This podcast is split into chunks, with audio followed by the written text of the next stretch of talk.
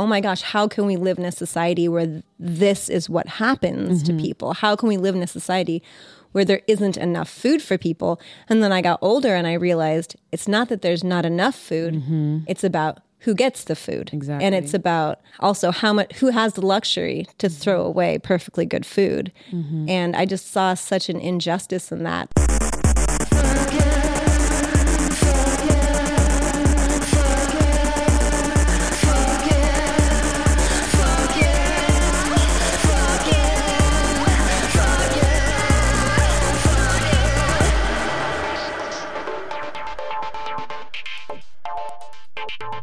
Hello, and welcome to Fuck Yeah, the podcast where we say fuck yeah to culinary queers.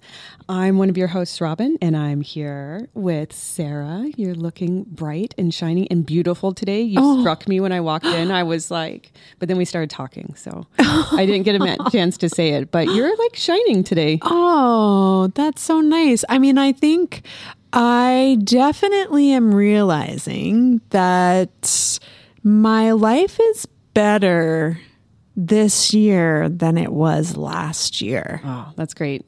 Yeah, I think that um, I think I'm starting to get a couple things, or like feeling like things could be a bit more within my control. And I actually kind of hate using that word because I think that's actually part of my issue, but just a little bit more. I don't know, having just a little bit more mastery and agency over my routines and my life and just a better pace Yeah. of things. Balance. Yeah, Yeah. yeah. some better balance. Is that tie into your fuck yeah today? Yeah, it does. I so oh, I got gifted. Well, Andrea and I actually together got gifted the book You're a Badass. Mm. I know we're super late to this game. Jen Sincero. I then purchased the book on audiobook because I don't really read books very often. Mm-hmm. I listen to books more than I sit down and read them. Right. And buying the audiobook, it's the 10th anniversary edition because Oh, damn. 2023 was the 10 year anniversary of that book coming out. Wow. I thought it was. It, see, this is a problem with getting old. Yeah. Is that everything like ten years ago does not feel like ten years ago at all? Yeah. Yeah. Yeah. You know, like I said, I'm super late to the game. And also, there's been numerous times where I am like, has Robin read this book? No. Because there are things that come out of her mouth that are things that you have said. Whoa. the, a lot of the concepts that she writes about are not new to me. Things like meditation, Uh, having not only just a positive attitude, but talking about yourself and the things that you want to do in really positive ways and manifesting from a place of it's already happened. Like it's available to me. It it just is a matter of like the timelines aligning, right? Or it coming to me. The only thing that I don't super resonate with is I have some mixed feelings about the law of attraction. I think it's been kind of bastardized in new agey culture. I don't think it totally takes into account the fact that we do actually all have really different privilege that we go out into the world with, but generally speaking, she's not super um proselytizy about anything. Mm-hmm. And she speaks about things in this really simple, just straightforward way. So, one thing that I've already been incorporating, which has taken me so long to get here, hmm. just doing five goddamn minutes of meditation every day. Oh my god, it seems impossible. And that's like my fuck yeah, is that she said it in this way of this is an opportunity to connect with mm. source. Mm. Your energy and source energy are one and the same. Mm. And you get to ground in to that utterly benevolent source and just set a timer for five minutes. Ah. And there's just something about that framing of it that it's like, I've sort of known for a long time that I have a big block around this, mm-hmm. and that whenever I do engage in mindfulness or just am really intentional about my practices, that I feel better. Yes. and doing five minutes of meditation every like the thing is is i'm trying not to set a goal for myself to make it more than that. Yeah. because i think a lot of people are like and then you do eight minutes and then you do 10 minutes and then you're doing 30 minutes a day. And when i think about that i suddenly get overwhelmed. Yep.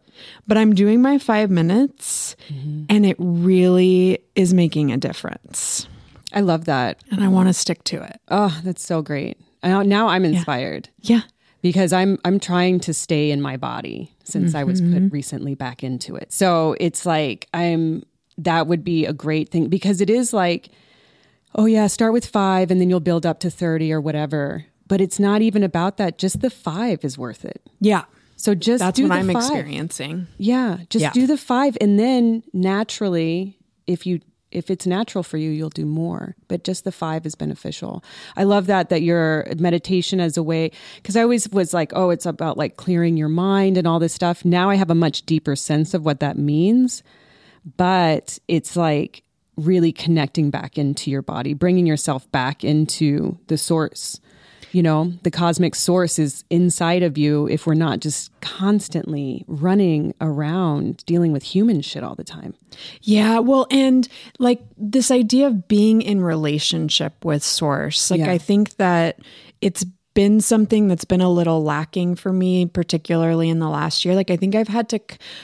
Over the pandemic, I learned some habits that were really good for me and really kind of taking a step back from hyper productivity. And then last year, I had to take this job that I really needed because working for myself, I had gotten into more debt than I was comfortable with. Mm-hmm.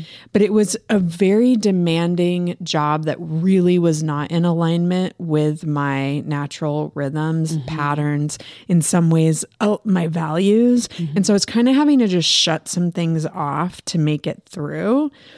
And this idea of five minutes a day where you reconnect and remember that we are all in relationship with the world around us. I think it's just something I really need to feel like I'm actually acting from a place of my authentic passions, needs, desires, mm-hmm. rather than kind of beholden Yeah. to something that's out of my control. Yeah. How do you define source? I think I use, I mean, for, I think for some people it's God. Right.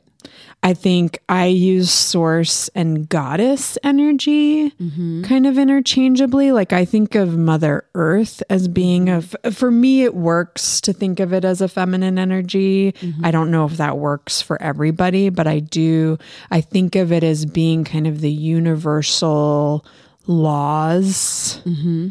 The stardust Yeah. that we're all made of Yeah. higher powers, source, goddess. Those are kind of the words that resonate with me. I love that. And I really love the use of the word source. I'm going to start using that because, like, the God goddess thing does feel too gendered for me. And then the um, saying, like, the universe feels a little woo in a way that is, like, kind of cliched, Yeah. even though it's probably true. And source implies what we all come from. Yeah. And I like that connected idea. Yeah. Yeah.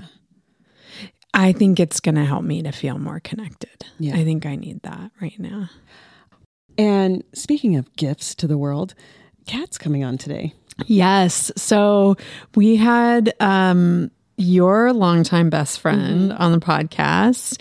And now we're going to finally have my longtime best friend on the podcast, Kat McIver, head chef, lead chef, owner of Wide Eyes Open Palms in Long Beach, which is a farm to table restaurant. Mm-hmm. And Kat is just my femme sister. Love. I love her so much.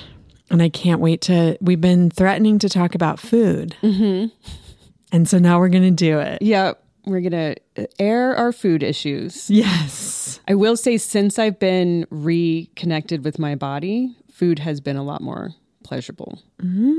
Like you, when you were like, Would you like some tea? and I kind of yelled yes was an accident because I would really like some tea.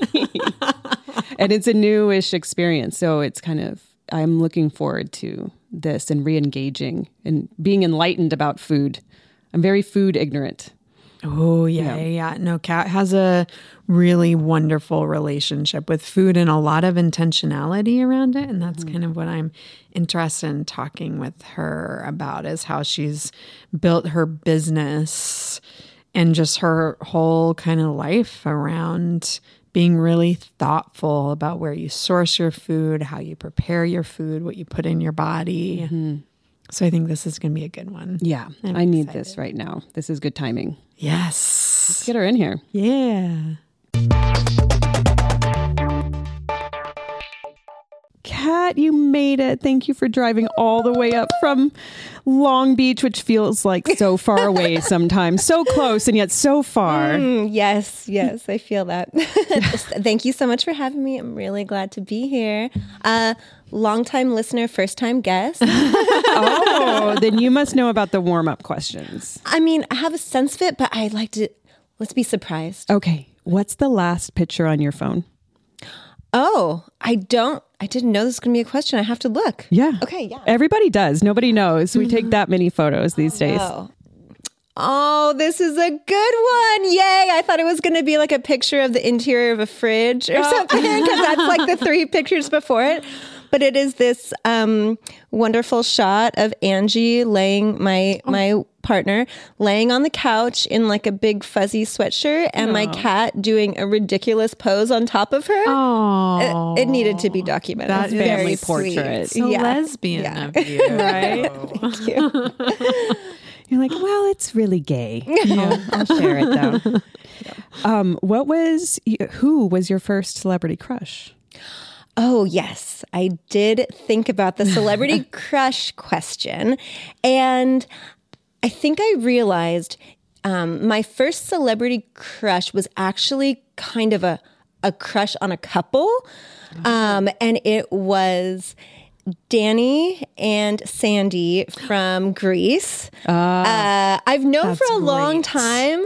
Yeah, I have a thing for like feminine blonde, you know, just like I, I go for it, like that kind of classic, you know, typical like all American blonde girl. Like I just, I, I like it. But then paired with the John Travolta, that, you know, classic like 50s masculinity yeah, I, I would come home from kindergarten and watch that show, that, that movie on VHS, like every single day. I was just obsessed with it. And I think that movie had an element of like, you know, the bad girls too. Like I loved when Sandy did her transformation and she's wearing the skin tight pants, and Yes. smoking a cigarette.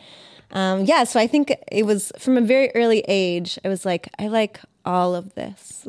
I love that when people have the couples that they crushed on. Like Sarah, you had that Yeah. basic. Yeah. yeah, yeah. What was your Sarah? I don't remember. Well, Leonardo DiCaprio, but really it's Leonardo DiCaprio and Kate Winslet mm-hmm. in Titanic mm-hmm. was the first thing that I remember. And it's that butch femness of it all. Now it gets personal.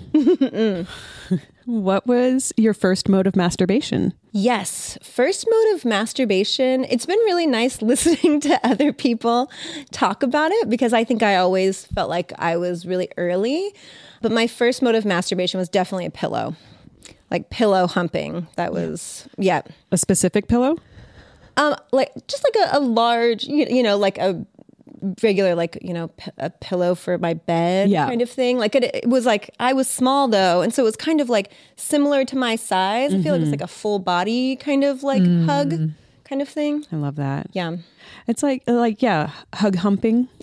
yeah. Very cute. yeah, right. It was definitely like cu- kind of cuddly with the pillow. So is that Yeah. question um made you feel like more valid in your early humping experiences that when you've heard other people answer it or Yeah, yeah. No, I think that I had this idea for a long time that I was like some sort of like, um, yeah, just like uh, abnormally sexual mm-hmm. like in, ah. interested in sex at an abnormally young age or mm-hmm. something um, because i also started like um, kissing my girlfriends when i was probably around the same time around mm-hmm. kindergarten and i think i didn't realize how common that is Yeah. yeah Yeah. We've really found that out. Humping, it seems to be the most common.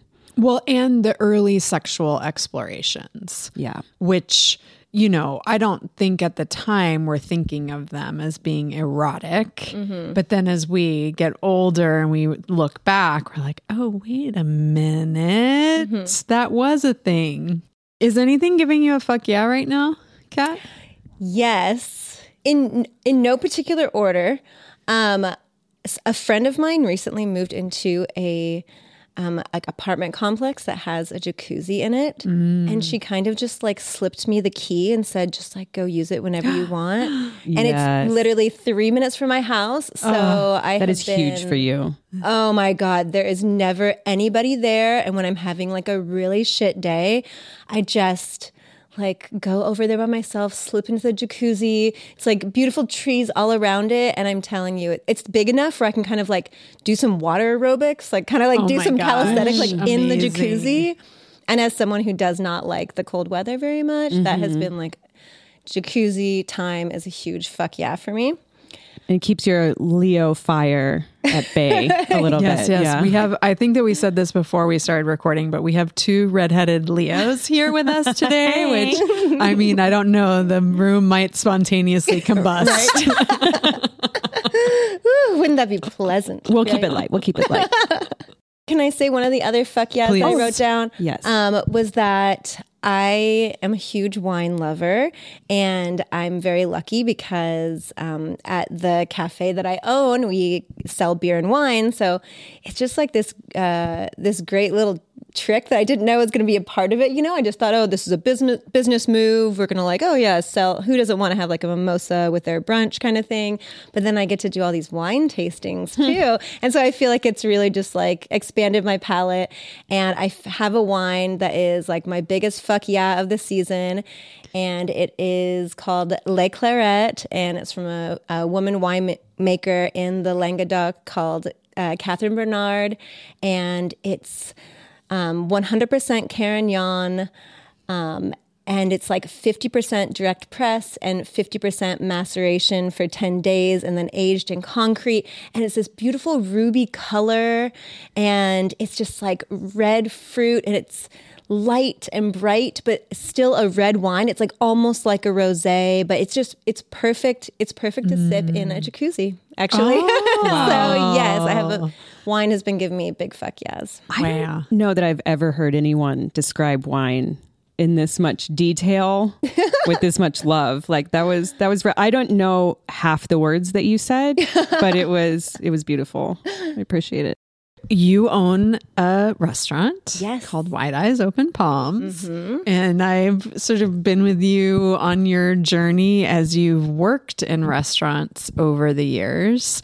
And I mean, I know that you've worked in a number of women owned kitchens, mm-hmm. but I think when I think of, I mean, I waited tables for a long time. Actually, I think it might be have been my favorite job I've ever had. Really? Yeah, I love Wow. waiting tables because you're on your feet and you're active all day and you're interacting with people. Oh, you like no, I I like that. Okay. it's like perfect for me. But the kitchen is a really male dominated space, just even in how the culture, regardless of whether you're a woman who's come into being a chef, I just imagine that the patriarchy of it all permeates mm-hmm. everything. Like, what has your experience been? I don't think we've actually really ever talked about this intentionally as a queer woman in kitchens. Yeah. I mean, first off, I think I have been really intentional in in the way that I've built my career and in the jobs that I've chosen to take and and the places I've put myself in. Um, but also, I've been really lucky uh, to get to work for so many, um, you know, talented female chefs and to work in so many restaurants that were owned by women but I mean, I think I think in the in recent years, it's been really clearly laid out in media and really well documented. Uh, just like the uber toxic environment that is pretty par for the course in most restaurants. I mean, anywhere from like, you know, the first restaurant job I had was like a little natural food store cafe, you know, and then all the way to like working in, you know, like a fine dining restaurant in Los Angeles that was kind of very well known, very, very written about. Um, so I've kind of, I think, worked the gamut, but what you say is true it is definitely even in women owned um, restaurants none of the kitchens that i worked in were even though the restaurants were owned by women the kitchens were still primarily um, occupied by men and the culture always felt very um, masculine. And you know i was i was thinking about this the other day and there is something about the nature of working in a kitchen and there is something about the culture of restaurants that we as diners and proprietors have created in this country mm. that I think people have been taking a serious look at and trying to reevaluate because mm. I mean the the work is real I mean the work is always going to be really difficult but there's this certain kind of demand yeah. that we have on it right like if you if if the guest doesn't get their food in X amount of time, it's going to mean a complaint for them. And then mm-hmm. that's going to mean you getting your ass kicked by the management. You know, like there is mm-hmm. just something that is so there's something about the nature of restaurants that is so naturally demanding that I kind of can understand why historically there haven't been a lot of women working in these spaces, you know? That's not to excuse the fact that there's also just a lot of bad behavior that has mm-hmm. been kind of seen as a part of it and almost sometimes owned with pride, even though mm. to actually examine it from the outside, you think, oh my God, why would you why would you act like that or why would you do that? And I think that I partially prepared myself and I think I partially accepted that I could go into these environments and I could I could work, I could survive, I could handle it because I really came from a lot of other subcultures that were male dominated and super toxic, like the punk scene, mm-hmm. right? I mean, I that's ask, basically, yeah. yeah. What prepared me to be able to go in mm. and work in kitchens. I mean, when I was in high school and I was going to punk shows, uh, like it was very common that women would be called coat racks. And that mm. means like you're just basically there to hold all your boyfriend's shit mm-hmm. while they go and play music or while mm-hmm. they go in the in the mosh pit or right. whatever. And um, I think that I would definitely compare the the culture of kitchens, you know, very much to that.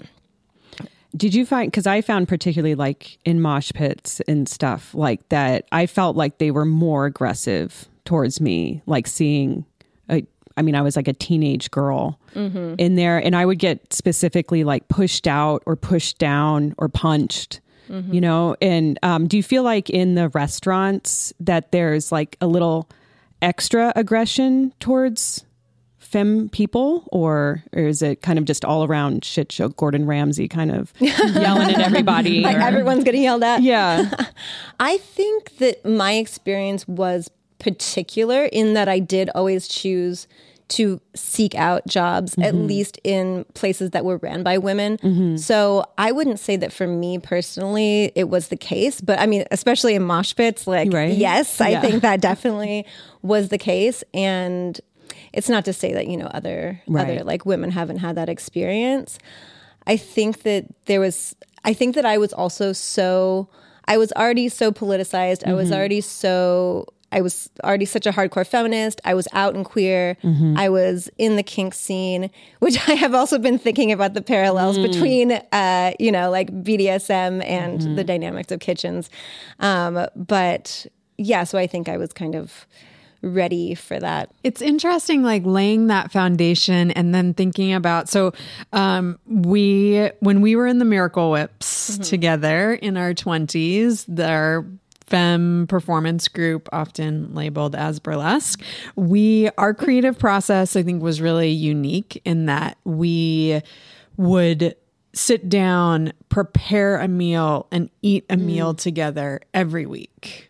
Mm-hmm. Like that was mm. like clockwork. There mm-hmm. was no budging on that. And it didn't really matter what kind of deadline we were up against. Like that's how we wrote. That's how we worked together. And it was so, so beautiful.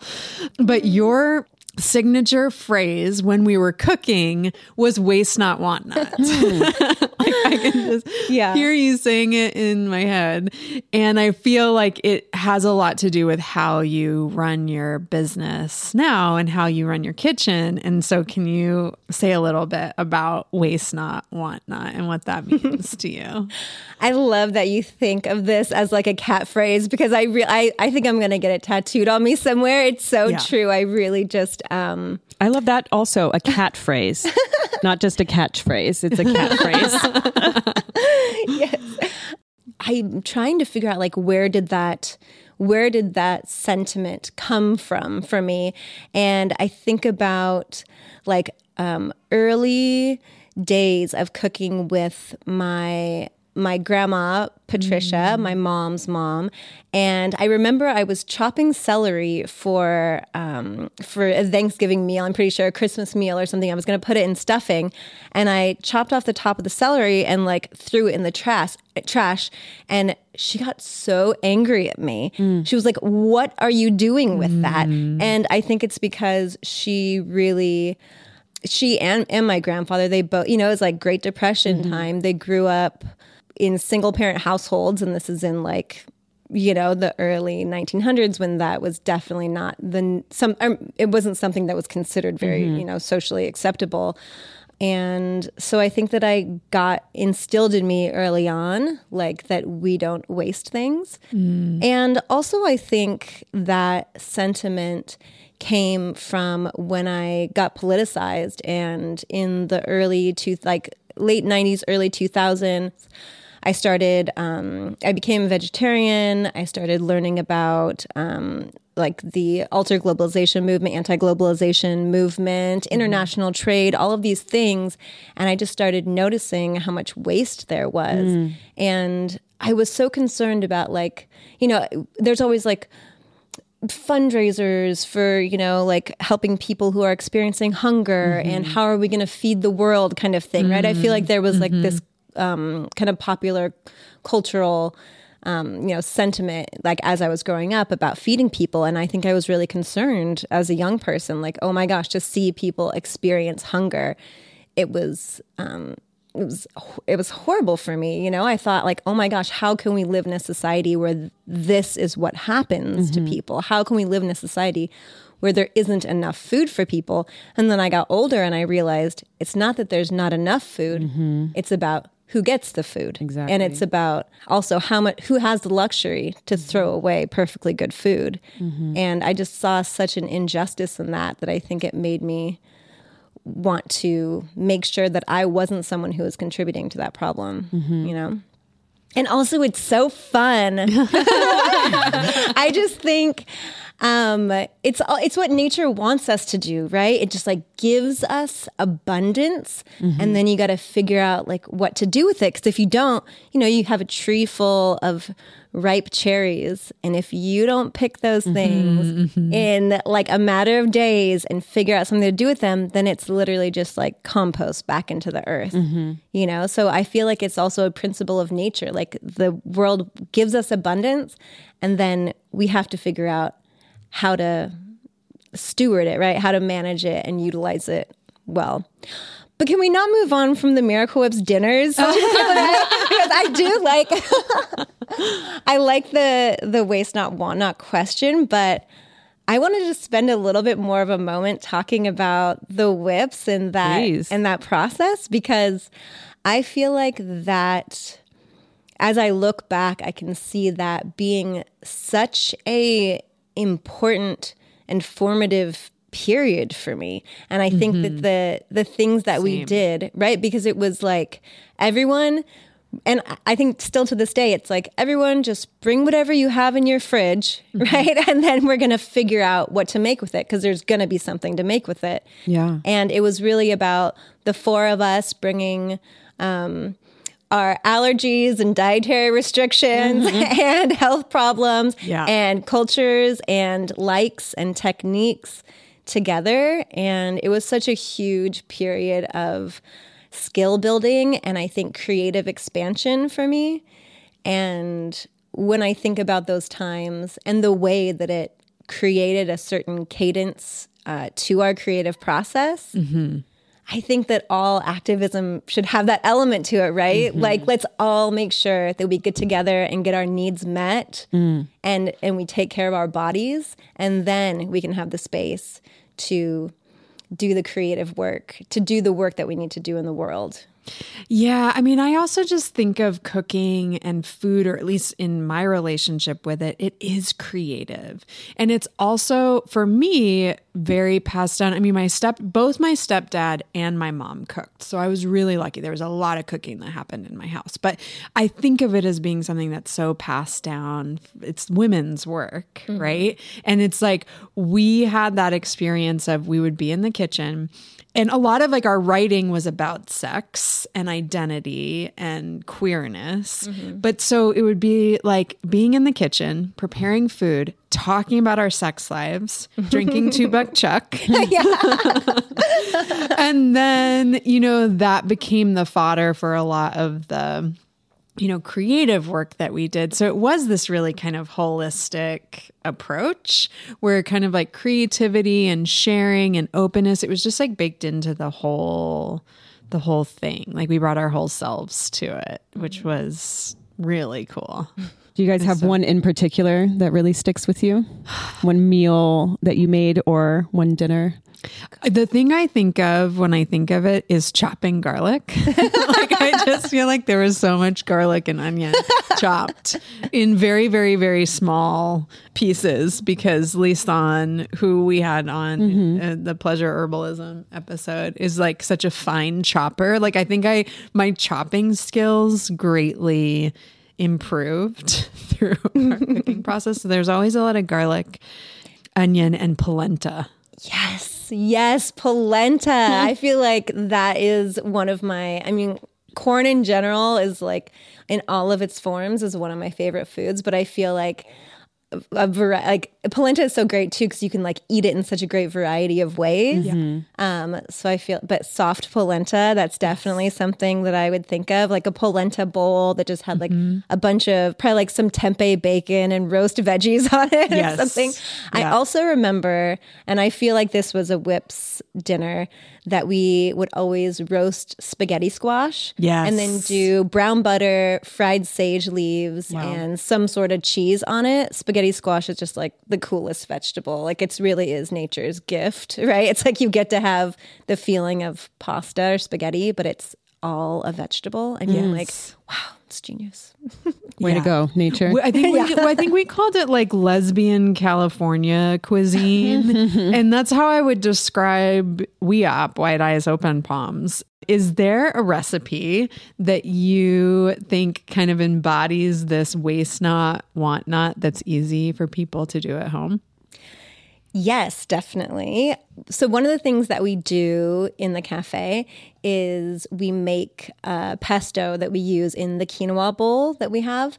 And whenever like new folks come in to work in the kitchen, I feel like they're always very surprised that the number one thing, like the number one ingredient, like sometimes the herbs that we use in it will change, you know, with the season based on what's in abundance and what's available, but always radish greens because radishes are just such amazing little powerhouse uh, vegetables. I have grown radishes in so many different uh, soil types, containers, temperatures, seasons. I mean, they are just really, really hardy.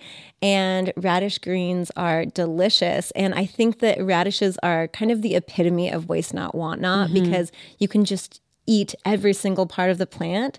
So um, yeah, I really love to do uh, just like uh, radishes, and you can just roast them in butter really simply. You can throw them in whole. Um, cut off the tops, and then in a food processor, you would put um, a clove of garlic, a little bit of chili flakes, the um, a, a nut if you prefer, I really think that like toasted pepitas, the pumpkin seeds, go really good with the um, the radish greens, and then just cram it full of all the radish greens and uh, add a little bit of olive oil, and it makes a beautiful sauce. That's of course great to go on top of butter roasted radishes, but it's also really great. Um, on grilled veggies or meats, um, and good on pasta or mixed in with grains. So, But you toast the radish greens. Oh no, the radish greens are totally raw. Yeah, and you can even eat them in salads too. I mean, the more mature ones get a little spiky, but the, like the delicate um, young ones are really good in salads too.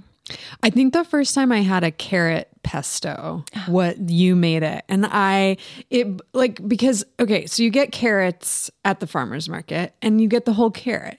But if you get carrots at the grocery store, you often the tops are cut off. Like people think of the tops as being an inconvenience, but you mm-hmm. can use them to make broths. You make pesto with them. Mm-hmm. Beet greens are kind of the same way Yes. where it's like people don't think to use these parts of the veggies, but in fact, they have all the nutrients, super tasty.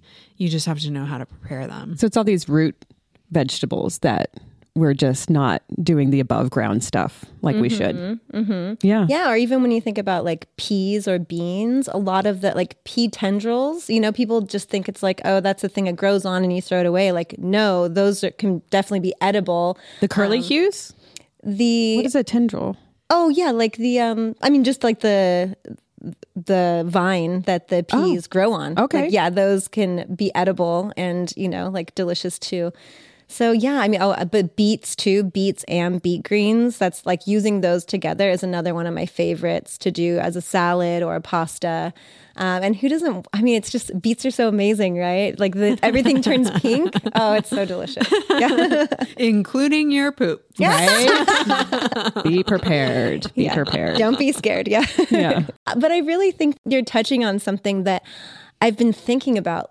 Is there a queer cuisine? Oh. Right? Like, is there mm. such a thing as queer food? And like, what does it mean as a queer person? Like, how does food mean something particular to me because I am a part of this culture, right? Like, if we have a queer culture, do we have a queer cuisine as well? I'm so interested to hear your thoughts on this, but it is making me think about. We recently had an episode where we talked about uh, the different types of attraction. Oh, yeah. And one of them being queer platonic. Yeah. And basically, the difference between like platonic and queer platonic is that there's this desire amongst queer platonic friends to create things together. And it makes me think of the dinners that you guys would have. Not only are you creating, you know, artistically, but you would create these meals together. And that seems like a distinctly queer thing to do, Mm-hmm. you know? Yeah, I mean, I think uh, like the thing that's coming to mind is mutual aid, which is not uniquely queer. I mean, Right. that's like a big part of activist culture. Mm-hmm. But I do think that there is this element of, you know, no one's going to take care of us mm. except for us. Mm-hmm. And so when I think about like, Preparing food and sharing it with loved ones, with chosen family is such a core thing that I love. It didn't start for me with the whips, but it was so perfectly aligned when I joined the whips because they already had this tradition going where I was like, oh, I feel so seen because I do, especially as like a femme person. Mm-hmm. So it's like my femness, but it's also my queerness of like, really, I mean, I think of, you know, friends givings where we would get together. It's like, okay, here we are tending to each other and mm-hmm. carrying out the tradition, but in a way that is very kind of mutual aid centered. Mm-hmm. But yeah, queer cuisine. Do you think that there's like a certain type of food that falls in this category, or do you think it's the intention behind how it's made? Yeah, so I I think that queer cuisine, I think that you all have touched upon some of the things that I think I don't I don't know that there's necessarily an ingredient or a technique or you know that falls under queer cuisine, but I think it is around a concept more, right? That, I mean, so many queer people don't get to have, I mean, what says home to me more than food, right? Like, what, for me as a chef, what is a greater showing of love, affection, care, warmth than food? You know, for me, mm-hmm. like, that is at the heart of, of what what home means and what like loving and nurturing is and connection relationship food is the ultimate opportunity to have all of these things that so many queer people may not have gotten to have in their life and even when you do have maybe your um, you know blood family is like hey cool you know yay you're gay i don't know it's still like there's I think for a lot of people, still an element where you don't get to bring your full self into right. that. So to get to have that expression of ultimate like care and loving that is for me how I show someone I love them with my food mm-hmm. and to get to do that seeing them as the whole person that they are. Yeah. Um, with a real intimate knowledge of like we we have this shared identity, right? I get to see myself reflected over this loving experience, mm. you know? But I, mm. I, also like the idea that maybe there is a queer culture of food that's just like extra fabulous. Yeah. yeah. right. There's like maybe a little bit too much, right? Which my, my style of cooking is very simple, it's very seasonal, but I think there is a, like an elegance or, or a beauty to it that I like to think of as coming from my queer femme identity, as being an extension and expression mm. of who I am. Um, and I also think that lesbian cuisine, yes. that is something, yeah, a yeah. phrase that we would often use with the Miracle Whips, lesbian cuisine. And I saw uh, actually at the One Archives, I believe, they had um, they they posted on their Instagram, and I took a bunch of screenshots that there was a a zine basically that was like lesbian cuisine cookbook from wow. the 70s and i guess i like harkening back to that as kind of some of my culinary roots mm, right this mm-hmm. crunchy granola dyke kind of mm-hmm. you know kind of yeah. movement where it's like get your hands in the dirt connect with mother earth and see food as something divine, mm. you know, mm. see food as something that is intrinsically um, of value, having its own life and the ability to to give its life force, and a true just gift from the Mother Earth. Hmm. You know, I think that sort of groundedness is. Um, I don't know. That's what I want lesbian cuisine to be. Anyways, wow. Know? Yeah, yeah, yeah. I mean, I the things that come to mind are kind of like early 90s vegetarian re- you know restaurants where it was just like lots of tempeh maybe some homemade kombucha sprouts, sprouts for sure mm-hmm. very 90s quinoa you know wraps lots of hummus mm-hmm. wraps oh, yes. but when you said 70s i was like oh yeah yeah no that's the true roots of it right there is like mm-hmm. the second wave movement and yep. like how that translated then to everything like the way that we eat growing growing our own food, those kinds of things.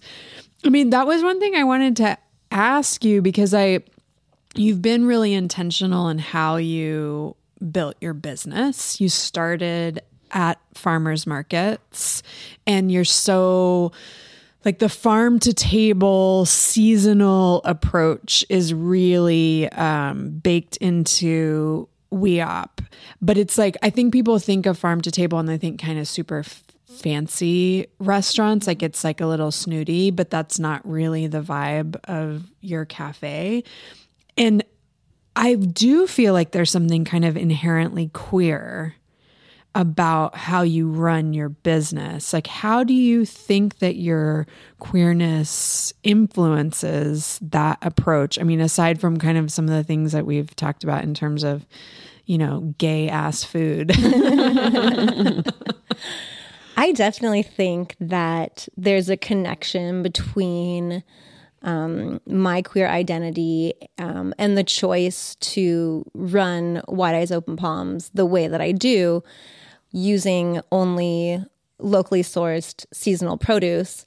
Um, and I think that I think that it has to do with when we are, you know, when we grow up as queer, when we when we grow up having to I I didn't grow up having any sort of models of what my life could look like. I didn't mm-hmm. have a lot of people to look to who could say, "Oh yeah, you can be a queer femme chef. Mm-hmm. Oh here, yeah, here's your here's your list of options in your life, and, and that's going to be one of them for you." Mm-hmm. Actually, to this day, I don't see a community, and I don't see a lot of examples of queer femme chefs.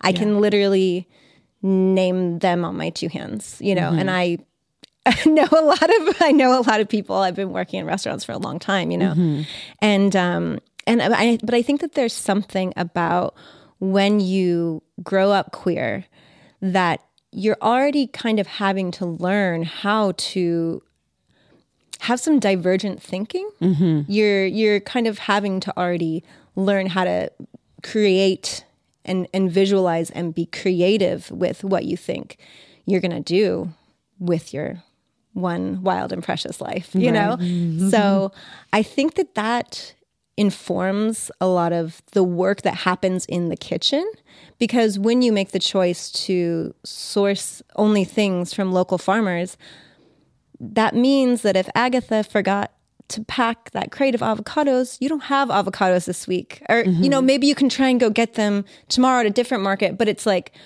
a lot of choices. You have to be willing to be flexible, you have to be mm-hmm. willing to mm-hmm. be creative. And so I think that being queer kind of sets you up. I mean, for me, it has, Yeah. I think, set me up with a brain where um, you kind of have to learn. How, yeah, how to how to think a little, be, be ready for a curveball, right? Yeah, be ready for flexibility, yeah, and, Yeah. and some resilience. Um, and Sarah, you mentioned how you know f- food and cooking is often in in the personal realm or in the domestic sphere considered the primary work of women. But you know, how many like very famous female chefs. Can you name Right. just off the top of your head who are who are the most famous chefs of all time? And it, you're gonna see that list is full of men you know? So um i think taking i don't know something about making that work something that people that you know WEOP is staffed primarily by women and queer people and has you know always been and I think it's uh, t- bringing bringing women into a space and bringing queer people into a space that is the kind of work environment that we have at WEOP.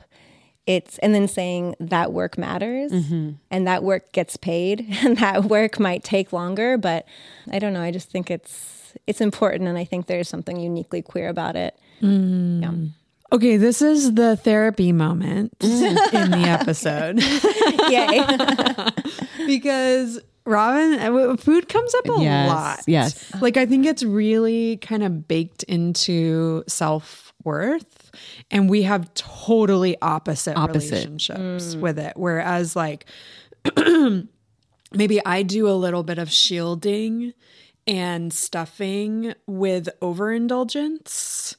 And then Robin does the abstinence, mm-hmm. starvation, mm-hmm. like very much linked to, you know, when we're processing stress mm-hmm. or low self worth or these kinds of feelings, like it comes out in our food consumption.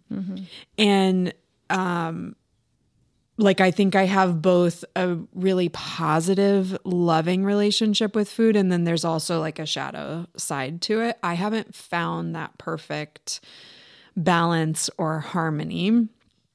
And uh, I'm just curious your thoughts about, you know, having a more loving, harmonious relationship with food, not just in like kind of how we source it, how we prepare it, but also just how we consume it.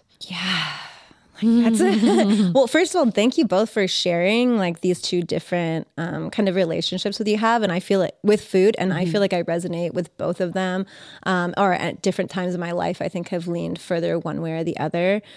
Um, I grew up in a household with someone who um, had a pretty severe eating disorder, and so that colored a lot of my thinking um, around around food, and and even just I would say my parents particularly um, were very like I ha- have some early childhood memories of trying to have positive experiences around my body and being shut down around that. And so, I mean, I started like counting calories when I was seven, you know? Yeah. Um, like who, sh- why, why should a seven year old know how many calories are in a pickle and then think that that's a good thing to eat? Because, you know, Right. like, um, so yeah, I really think that this is, it's so, it's so widespread that we, as humans have had the the natural joy and like the kind of the the natural pleasure that we should be able to derive from eating i think that we've really had it taken from us. Yeah. and it's gonna it, and i think it's a lifelong process probably for for me and i think for a lot of people to try and find um, different ways to have a relationship with food. And um, so for for me, I think I so I ha- I have not read all of the book, but uh, intuitive eating is uh, kind of a concept. It's kind of ten principles that I've become familiar with. That's really about the purpose of it is to try and become friends with your body again and try to I think food is an amazing opportunity to actually listen to your body, inhabit your mm. body, and see your body as the amazing like machine that it is, right? Mm-hmm. Like this thing that is able to you know, it's all of your organs are doing all of these things automatically every moment, and we don't even often take the time to think about them. Right. What a fucking miracle that is, and how beautiful it is because we're so busy judging it Yes. and critiquing it. And I think for me, one of my, I guess, like rituals that I like to do to try and make myself feel more connected to the food that I'm eating is you're going to be surprised. Can't wait. Go to the farmer's market. because but I I don't go to the farmer's market. My partner knows this about me.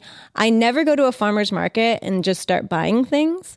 I always go to the farmer's market and I say, "Okay, I'm going to go do a round."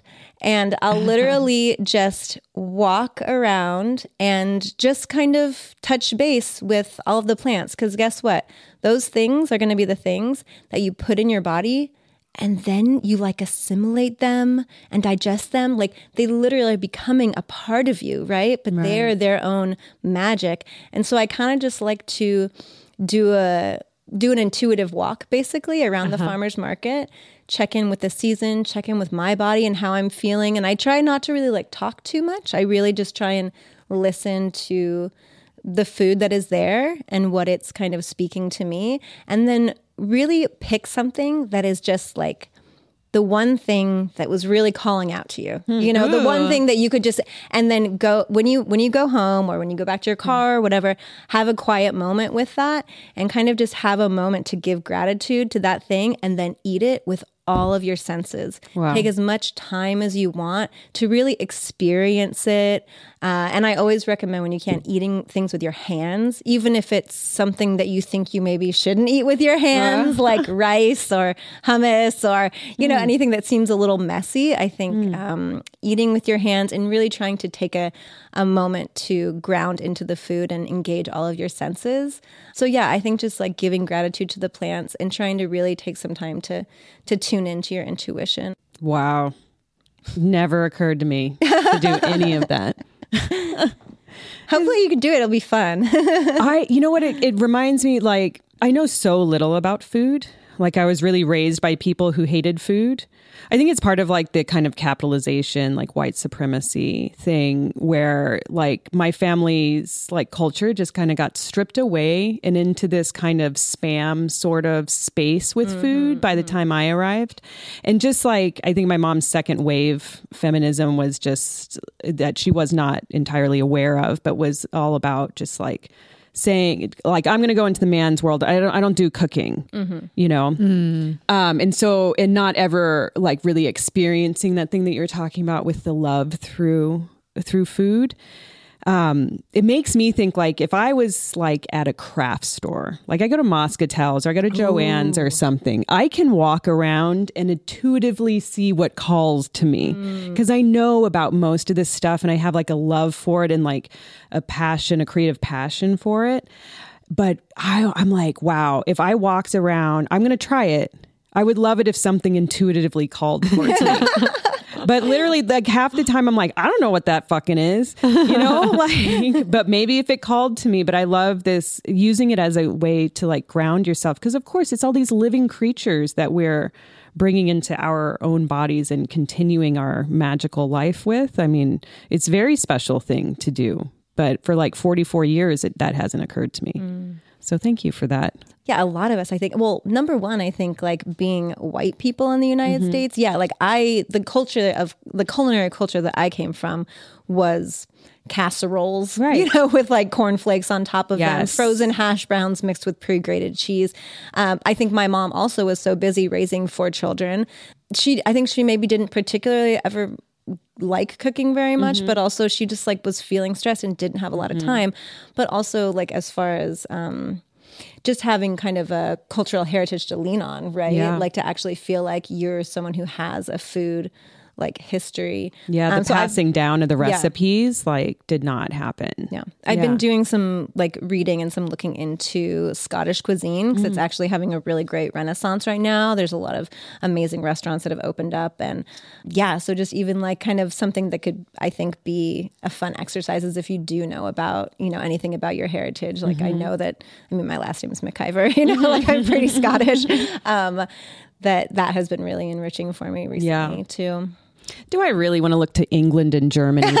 I mean, my cuisine, it's a lot of sausages. you know, mm. a little white um, I have to say, also, um, I feel like when you are looking to get into a better relationship with food and tune into your body more.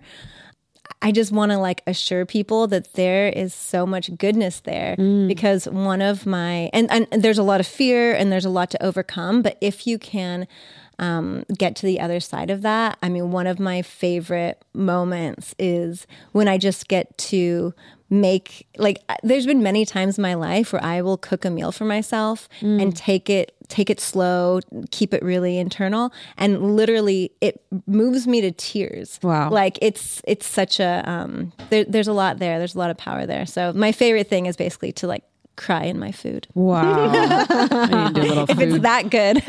That's how you salt it. Yeah. with your tears. Yeah, salt it with fresh tears. As we were talking, I realized I we have been doing affirmations for guests, but I felt called to go grab my dirt gems mm-hmm. deck for mm-hmm. your uh, gift for spending this time Yay. with us. And maybe this will be the new yeah. thing that we do. Um, and so I pulled Elder. Mm. Mm. Uh, so, you know, take what you want, leave the rest. Elder symbolizes the ancestor. Elder, we know this word. We look to this figure for guidance. Elder is a crone plant. Elder is sweet but rigid. Elder will not accept less than your whole, striving, full self. Elder will not be tolerant of your beliefs about your own shortcomings. Elder guides and opens. Elder is patient, but not soft. Mm. So that is our mm. uh, plant gift mm. to you. Yeah, thank, thank you, you, so much for spending this time with us. It was wonderful. Enlightening. Thank you so much. Thanks for having me. So, Robin, how was that for you? I feel like there were definitely some moments of new information or like a new way of thinking about food that Kat was introducing. Yeah, definitely. I think that part of walking around the farmer's market, I mean, that made me uncomfortable. what about it made you uncomfortable? Oh, be, it, I, that made me uncomfortable in that, like, I was instantly able to relate to what she was talking about. Like I said, with the craft store, like I could mm-hmm. Feel that kind of vibe from that kind of place, you know? Like I go to Moscatel's in downtown or the Fabric District or whatever, and it's just like, inspire me, you know? But the idea of doing that with food is so foreign. And I associate food shopping or just food prep, eh, eating food with such chore like stuff. And so it's really it's interesting how how you and and kat approach it. I'm trying i'm trying so much to like be more full bodied experienced and i would love to experience more of that with food but it's like it's a little threatening and scary because also i don't know what the fuck i'm doing. Like i go to the farmers market and i'm like i don't know. Oh strawberries. I know what that is. You know? I think that that's why actually the intuitive exercise would be mm-hmm even better for you because when she when she was describing that i was like oh i am the exact opposite at the farmers market. Mm-hmm. i am a fit like i love i get so much out of seeing all the produce and the, just the bounty really fills me up but i'm hyper efficient you're a list person right? Well yeah i know what i need. Yeah and like I love that when I go to the farmers market, I can also get those extras and I can get what I need in its most beautiful form. Yeah but I'm sort of in and out. And I love when, you know, we moved into this neighborhood, there's a really great farmers market down the street on Sundays. And learning the new farmers market is hard for me because I'm like, I don't know where my vendors are and I can't yeah. be efficient. And so I'm having to just take a different approach, which actually the intuitive exercise would be good for this new farmers market because I might be able to turn my list brain off a little mm, bit. But I yeah. actually think you'd be great at this exercise because who cares what it is, right? Just actually see what calls to you.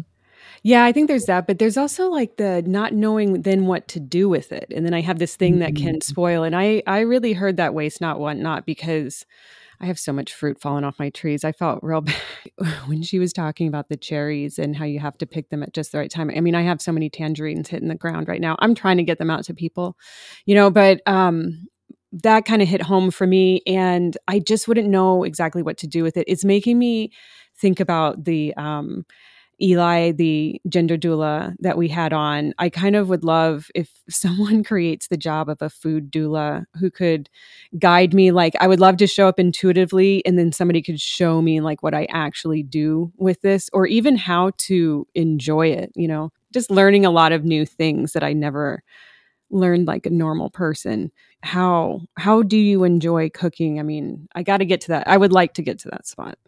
Oh my gosh you know it's so funny because my birthday is coming up yes. and i was really trying to think i'm actually going to work for the first mm. time ever on my birthday. I'm gonna go yeah, I, I, don't work on my birthday. Oh, wow. is like a, it is like a sacred. Yeah. I mean, probably in my 20s or something, I did yeah. because I didn't have a choice around it. But if I have a choice around it, I don't work on my birthday.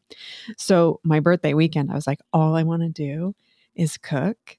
Wow and eat and play games and have people over just to be like holiday vibes, yeah. you know, just to be cooking with me. So I feel like maybe you should come and partake that. and do some cooking with me because I love it so much. Yeah, I would love to see that in action. I was struck when you mentioned your mom and how a rejection of cooking mm-hmm. was probably linked to her feminism. Mm-hmm. And that really hit home for me. That wasn't my experience. Mm-hmm. Um, but I was like, oh, that makes so much sense to kind of cut off. But it is sort of capitalistic also in a mm-hmm. way, right? Of I need to exist in society as an equal to men, which means yeah. going to work and earning and laboring. And I'm going to cut my connection off to food because that is where women are typically relegated. And so, not to have sort of any vocabulary around it because that was part of your mom's journey of, you know, feeling empowered. Yeah. And it's so second wave. And, you know, God love the second wave for you know the movement that they made and everything but as you're saying that i'm really recognizing how she really was being a dad it's kind of like i had a single dad in the you know you know mm-hmm. stereotypical gender roles and everything where you know she would be at work she might have to stay late at work and everything she had a housekeeper and she would bring home dinner or whatever but it was never about the cooking or cleaning or taking pride in any of that or Mm-hmm. So I think she really was trying to do that role, and that was her way of liberating herself, which was some of what just people had what she had access to, you know? Yeah. So It makes a lot of sense. And I feel grounded Mm. in things like cooking, yeah. cleaning the house. I mean, I like having some help with it too, but it is um it's a grounding exercise for me. I do think of it as being connected to my femininity Mm. and a part of my femininity that I've really embraced and enjoy Yeah. and I can see having a totally different relationship to it. But I think that that's also part of this connection, this like long standing connection that Kat and I have had with each other is Mhm. that the food of it all is connected to our feminist Mhm. Yeah. In a lot that. of ways, Yeah. you know? Yeah, it's interesting how we can have such different relationships to these daily parts of our lives. Hundred percent. I mean, even you just saying like it's connected to my femininity. I have this like just really compulsive part of me that's like, no, uh, mm, mm." like I don't even have the words for for like what I'm rejecting, but it's just like, but it's really has to do with my upbringing, and I'm really trying to find like my more feminine, more grounded part. I don't know if it's in there.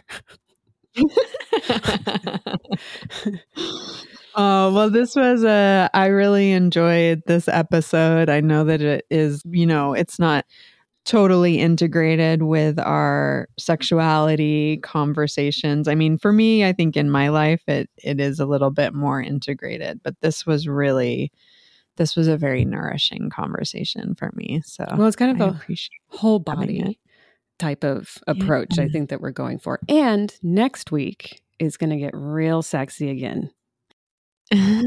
what are we doing next oh, week? well, we went to the Adult Novelty Expo and I went around and interviewed people while you worked. um, but it was super fun. And I, I realized I hadn't been there in so long. But we'll get into it uh, next week. But it was so nice to see everybody. And really, th- there's nothing like the sex toy industry. So stay tuned if you want more hot, hot sex toy talk. Yeah, we're going to talk all about sex toys, all the latest, greatest, the newest, and the classics Yep. too. So that's, I think it's going to be really fun. Yeah. And the personalities behind these toys, because there are some Mhm. big personalities and it comes through right away. I forgot how wonderful these people are in the toy industry. Yeah. So it's a special breed that brings you to that industry. And uh, until next week, find us on Instagram and TikTok at Fuck Yeah Pod. You could send us an email, fyeahpod at gmail.com. We would love to hear from you and hope you all have a good week. Fuck yeah. Fuck yeah.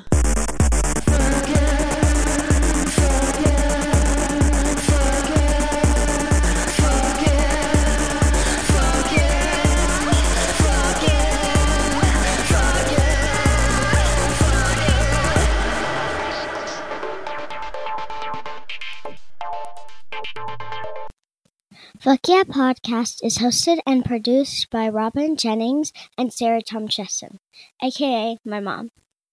Theme music is by She Her Sir. Segments are voiced by Kristen Smith Davis. If you're enjoying the pod, please subscribe and leave us a rating or review. And don't forget to share with a friend. You can email us at fyeahpod at gmail.com or follow us on TikTok or Instagram at fuckyeahpod. Thanks for tuning in.